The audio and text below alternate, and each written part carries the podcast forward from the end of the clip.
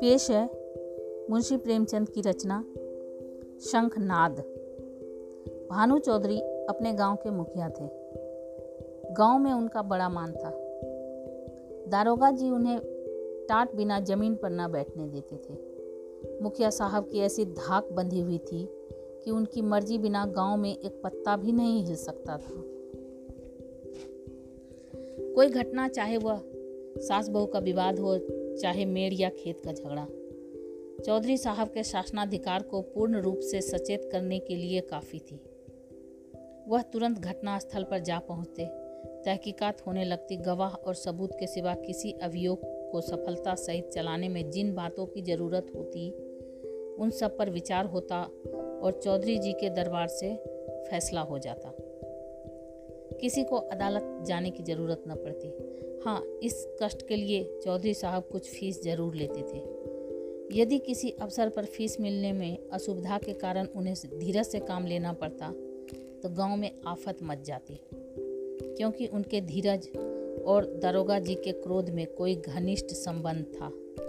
सारांश यह कि चौधरी से उनके दोस्त दुश्मन सभी चौकन्ने रहते थे। चौधरी महाशय के तीन सुयोग्य पुत्र थे। बड़े लड़के बितान एक सुशिक्षित मनुष्य थे। डाकिए के रजिस्टर पर दस्तखत कर लेते थे। बड़े अनुभवी, बड़े मर्मज्ञ, बड़े नीति कुशल। मिर्जई की जगह कमीज पहनते कभी कभी सिगरेट भी पीते, जिससे उनका गौरव बढ़ता था। यदि उनके ये दुर्व्यसन बूढ़े चौधरी को नापसंद थे पर बेचारे विवश थे, क्योंकि अदालत और कानून के मामले बितान के हाथों में थे। वह कानून का पुतला था। कानून की दफाएँ उसकी जवान पर रखी रहती थी। गवाह पढ़ने में वह पूरा उस्ताद था। मंझले लड़के शान चौधरी कृषि विभाग के अधिकारी थे। बुद्धि के मंद, लेकिन शरीर से बड़े परिश्रमी। जहाँ घास न जमती हो, वहाँ केसर जमा दे। तीसरे लड़के का नाम गुमान था। वह बड़ा रसिक साथ ही उद्दंड भी था। मुहर्रम में ढोल इतने ज़ोर से बजाता कि कान के पर्दे फट जाते। मछली फंसाने का बड़ा शौकीन था, बड़ा रंगीला जवान था। खंजड़ी बजा बजा कर जब वह मीठे स्वर से ख्याल गाता तो रंग जम जाता। उसे दंगल का ऐसा शौक था कि कोसों तक धावा मारता, पर घर वाले कुछ ऐसे शुष्क थे कि उसके इन व्यसनों से तनिक भी सहानुभूति न रखते थे। पिता और भाइयों ने तो उसे ऊसर खेत समझ रखा था। गुड़की धमकी शिक्षा उपदेश, स्नेह और विनय। किसी का उस पर कुछ भी असर न हुआ। हाँ भावजे अभी तक उसकी ओर से निराश न हुई थी। वे अभी तक उसे कड़वी दवाइयाँ पिलाई जाती थी। पर आलस्य वह राज रोग है जिसका रोगी कभी नहीं संभलता। ऐसा कोई बिरला ही दिन जाता कि बांके गुमान को भावजों के कटु वाक्य न सुनने पड़ते हों। ये विषैले शर कभी कभी उसके कठोर हृदय में चुभ जाते, किंतु यह घाव रात भर से अधिक न रहता। भोर होते ही थकान के साथ ही यह पीड़ा भी शांत हो जाती। तड़का हुआ, उसने हाथ मुँह धोया, बंसी उठाई और तालाब की ओर चल खड़ा हुआ। भावजें फूलों की वर्षा किया करती, बूढ़े चौधरी पैतरे बदलते रहते और भाई लोग तीखी निगाह से देखा करते। पर अपनी धुन का पूरा बाका गुमान उन लोगों के बीच से इस तरह अकड़ता चला जाता, जैसे कोई मस्त हाथी कुत्तों के बीच से निकल जाता है। उसे सुमार्ग पर लाने के लिए क्या क्या उपाय नहीं किए गए? बाप समझाता, बेटा ऐसी राह चलो, जिसमें तुम्हें भी पैसे मिले और गृहस्थी का भी निर्वाह हो। भाइयों के भरोसे कब तक रहोगे? मैं पका आम हूँ। आज टपक पड़ा या कल? फिर तुम्हारा निवाह कैसे होगा? भाई, बात भी ना पूछेंगे, भावजों का रंग देख ही रहे हो। तुम्हारे भी लड़के बाले हैं, उनका भार कैसे संभालोगे? खेतों में जी ना लगे तो कहो, कांस्टेबली में भर्ती करा दूँ। बांका गुमान खड़ा खड़ा यह सब सुनता, लेकिन पत्थर का देवता था, कभी ना पसीजता। इन महाशय के अत्याचार का दंड उसकी बेचारी स्त्री को भोगना पड़ता। मेहनत के घर के जितने काम होते, वह उसी के सिर थोपे जाते। उपले पाती, कुएँ से पानी लाती, आटा पीसती और तिस पर भी जेठानियाँ सीधे मुँह बात न करती वाक के बाणों से छेदा करती। एक बार जब वह पति से कई दिन रूठी रही तो बांके गुमान कुछ नर्म हुए। बाप से जाकर बोले, मुझे कोई दुकान खुलवा दीजिए। चौधरी ने परमात्मा को धन्यवाद दिया, फूले न समाये, कई सौ रुपये लगाकर कपड़े की दुकान खुलवा दी। गुमान के भाग जगे। तंजेब के चुन्नट चुन्नट दार कुर्ते बनवाए, मलमल का साफा धानी रंग में रंगवाया, सौदा बिके न बिके, उसे लाभ ही होना था। दुकान खुली हुई है, दस पाँच गाढ़े मित्र जमे हुए हैं। चरस की दम और ख्याल की ताने उड़ रही है। चल झटपटरी, जमुना, तटरी, खड़ो नटखटरी। इस तरह तीन महीने चैन से कटे। बांके गुमान ने खूब दिल खोलकर अरमान निकाले, यहाँ तक कि सारी लागत लाभ हो गई। टाट के टुकड़े के सिवा कुछ न बचा। बूढ़े चौधरी कुएँ में गिरने चले। भावजा ने घोर आंदोलन मचाया। अरे राम, हमारे बच्चे और हम चीथड़ों को तरसें। गाढ़े का एक कुर्ता भी नसीब ना हो और इतनी बड़ी दुकान इस निखट्टू का कफन बन गई। अब कौन मुँह दिखाएगा? कौन मुँह लेकर घर में पैर रखेगा? किंतु बांके गुमान के तेवर जरा भी मैले ना हुए। वही मुँह लिए वह फिर घर आया और फिर वही पुरानी चाल चलने लगा। कानूनदा बितान उनके ये ठाठ बात देखकर जलता था। मैं सारे दिन पसीना बहाऊं, मुझे नैन सुख का कुर्ता भी न मिले। और यह अपाहिज सारे दिन चारपाई तोड़े और यूँ बन ठन कर निकले। ऐसे वस्त्र तो शायद मुझे अपने ब्याह में भी ना मिले होंगे। मीठे शान के हृदय में भी कुछ ऐसे ही विचार उठते थे। अंत में यह जलन न सही गई और अग्नि भड़की तो एक दिन कानूनदा बितान की पत्नी गुमान के सारे कपड़े उठा लाई और उन पर मिट्टी का तेल उड़ेल कर आग लगा दी। ज्वाला उठी, सारे कपड़े देखते देखते जलकर राख हो गए। गुमान रोते थे, दोनों भाई खड़े तमाशा देखते थे। बूढ़े चौधरी ने यह दृश्य देखा और सिर पीट लिया। यह द्वेषाग्नि है, घर को जलाकर तब बुझेगी। यह ज्वाला तो थोड़ी देर में शांत हो गई, परंतु हृदय की आग ज्यों की त्यों दहकती रही। अंत में एक दिन बूढ़े चौधरी ने घर के सब मेंबर को एकत्र किया और इस गुड, गूढ़ विषय पर विचार करने लगा कि बेड़ा कैसे पार हो। वितान से बोले, बेटा, तुमने आज देखा कि बात की बात में सैकड़ों रुपयों पर पानी फिर गया। अब इस तरह निर्वाह होना असंभव है। तुम समझदार हो, मुकदमे मामले करते हो। कोई ऐसी राह निकालो कि घर डूबने से बचे। मैं तो यह चाहता हूँ कि जब तक चोला रहे सबको समेटे रहूँ, मगर भगवान के मन में कुछ और ही है। बितान की नीति कुशलता अपनी चतुर सहगामिनी के सामने लुप्त हो जाती थी। वह अभी उसका उत्तर सोच ही रहे थे कि श्रीमती जी बोल उठी, दादाजी, अब समझाने बुझाने से काम ना चलेगा। सहते सहते हमारा कलेजा पक गया है। बेटे की जितनी पीर बाप को होगी, भाइयों को उतनी क्या? उसकी आधी भी नहीं हो सकती। मैं तो साफ़ कहती हूँ, गुमान का तुम्हारी कमाई में हक है। उन्हें कंचन के कौर खिलाओ और चांदी के हिंडोले में सुलाओ। हम में न इतना बूता है, न इतना कलेजा। हम अपनी झोपड़ी अलग बना लेंगे। हाँ जो कुछ हमारा हो, वह हमको मिलना चाहिए। बांट बखड़ा कर दीजिए। बला से चार आदमी हंसेंगे।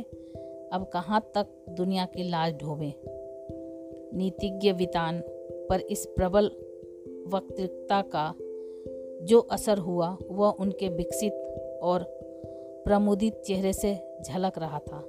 उनमें स्वयं इतना साहस न था कि इस प्रस्ताव को इतनी स्पष्टता से व्यक्त कर सके। नीतिज्ञ महाशय गंभीरता से बोले, जायदाद, मुस्तरका, मनकुला या गैर मनकुला, आपके हीन हयात तकसीम की जा सकती है। इसकी नज़ीरें मौजूद हैं। जमींदार को साकी तुल मिल्कियत करने का कोई हकाक नहीं है।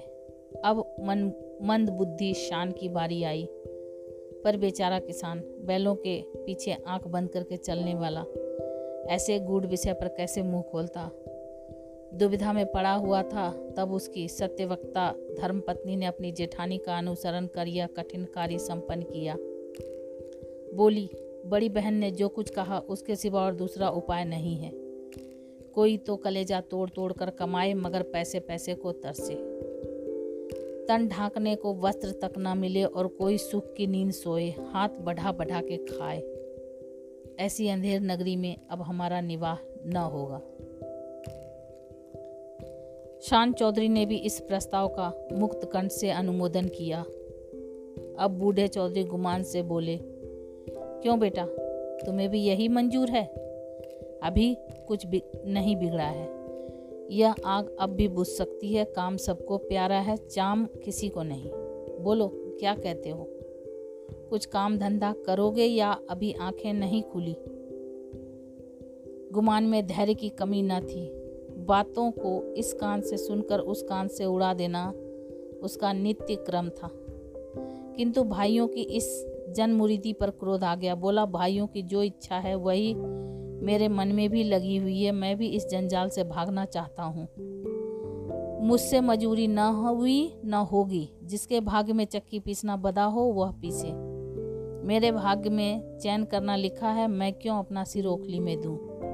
मैं तो किसी से काम करने को नहीं कहता। आप लोग क्यों मेरे पीछे पड़े हुए हैं? अपनी अपनी फ़िक्र कीजिए, मुझे मुझे आधे शेर आटे की कमी नहीं है। इस तरह की सभाएँ कितनी बार हो चुकी थी, परंतु इस देश की सामाजिक और राजनीतिक सभाओं की तरह इसमें भी कोई प्रयोजन सिद्ध नहीं होता था। दो तीन दिन गुमान ने घर पर खाना नहीं खाया। जतन सिंह ठाकुर शौकीन आदमी थे, उन्हीं की चौपाल में पड़ा रहता था। अंत में बूढ़े चौधरी गए और मना के लाए। अब फिर वह पुरानी गाड़ी अड़ती, मचलती, हिलती, चलने लगी। पांडे के घर के चूहों की तरह चौधरी के घर में भी बच्चे सयाने थे। उनके लिए मिट्टी, घोड़े, मिट्टी के घोड़े और नावें कागज़ की नावें थी। फलों के विषय में उनका ज्ञान असीम था। गुलड़ और जंगली बेर के सिवा कोई ऐसा फल नहीं था जिसे वे बीमारियों का घर न समझते हों। लेकिन गुरदीन के खोचे में ऐसा प्रबल आकर्षण था कि उसकी ललकार सुनते ही सारा ज्ञान व्यर्थ हो जाता। साधारण बच्चों की तरह यदि सोते भी हों तो चौंक पड़ते थे। गुरदीन उस गाँव में साप्ताहिक फेरे लगाता था। उसके शुभागमन की प्रतीक्षा और आकांक्षा में कितने ही बालकों को बिना किंडरगार्टन की रंगीन रंगीन गोलियों के ही संख्याएँ और दिनों के नाम याद हो गए थे। गुरदीन बूढ़ा था, मैला कुचैला आदमी था, किंतु आसपास में उसका नाम उपद्रवी लड़कों के लिए हनुमान मंत्र से कम न था। उसकी आवाज़ सुनते ही उसके खोचे पर लड़कों का ऐसा धावा होता था कि मक्खियों की असंख्य सेना को भी रण स्थल से भागना पड़ता था। और जहाँ बच्चों के लिए मिठाइयाँ थी, वहाँ गुरदीन के पास माताओं के लिए इससे भी ज़्यादा मीठी मीठी बातें थी। माँ कितना ही मना करती रहे बार बार पैसा न रहने का बहाना करे पर गुरदीन चटपट मिठाइयों का दोना बच्चों के हाथ में रख ही देता और स्नेहपूर्ण भाव से कहता बहू जी पैसों की कोई चिंता ना करो फिर मिलते रहेंगे। कहीं भागे थोड़े ही जाते हैं। नारायण ने तुमको बच्चे दिए हैं तो मुझे भी उनकी न्योछावर मिल जाती है। उन्हीं की बदौलत मेरे बा, बाल बच्चे भी जीते हैं। अभी क्या ईश्वर इनको तो इनका मोर तो दिखावे, फिर देखना कैसा ठनगन करता हूँ। गुरदीन का यह व्यवहार चाहे वाणिज्य नियमों के प्रतिकूल ही क्यों न हो, चाहे नौ नगद सही तेरे उधार नहीं बालिका, हाबत अनुभव सिद्ध ही क्यों न हो। किंतु मिष्ट भाषी गुरदीन को कभी अपने इस व्यवहार पर पछताने या उसमें संशोधन करने की ज़रूरत नहीं हुई। मंगल का शुभ दिन था। बच्चे बड़ी बेचैनी से अपने दरवाजों पर खड़े गुरदीन की राह देख रहे थे। कई उत्साही लड़के पेड़ों पर चढ़ गए और कोई कोई अनुराग से विवश होकर गाँव के बाहर निकल आए थे। सूर्य भगवान अपना सुनहला थाल लिए पूरब से पश्चिम जा पहुँचे थे। इतने में गुरदीन आता हुआ दिखाई दिया। लड़कों ने दौड़कर उसका दामन पकड़ा और आपस में खींचा तानी होने लगी।